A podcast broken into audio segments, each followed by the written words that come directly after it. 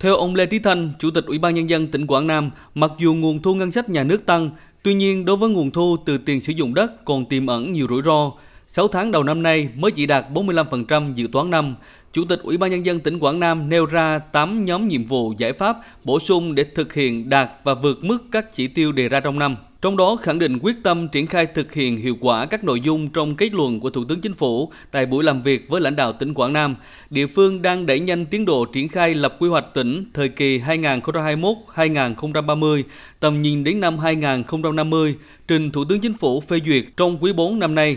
Ông Lê Trí Thanh, Chủ tịch Ủy ban Nhân dân tỉnh Quảng Nam nêu rõ một số công việc cần tập trung thực hiện thời gian tới.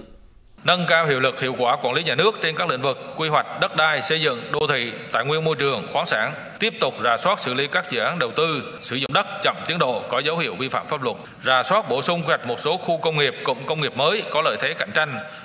Phát biểu tại kỳ họp thứ 9 Hội đồng Nhân dân tỉnh Quảng Nam sáng nay, Phó Chủ tịch Quốc hội Nguyễn Đức Hải biểu dương tỉnh Quảng Nam đã có nhiều giải pháp để tháo gỡ khó khăn cho doanh nghiệp, thúc đẩy sản xuất kinh doanh. Số doanh nghiệp hoạt động trở lại tăng 53% so với cùng kỳ. Ông Nguyễn Đức Hải đề nghị tỉnh Quảng Nam bám sát nghị quyết đại hội lần thứ 13 của Đảng, nghị quyết của Quốc hội khóa 15 và kế hoạch phát triển kinh tế xã hội năm 2022 để cụ thể hóa vào nghị quyết của Hội đồng Nhân dân tỉnh Quảng Nam, bảo đảm sát với thực tiễn, dễ thực hiện, dễ kiểm tra giám sát, Phó Chủ tịch Quốc hội Nguyễn Đức Hải đề nghị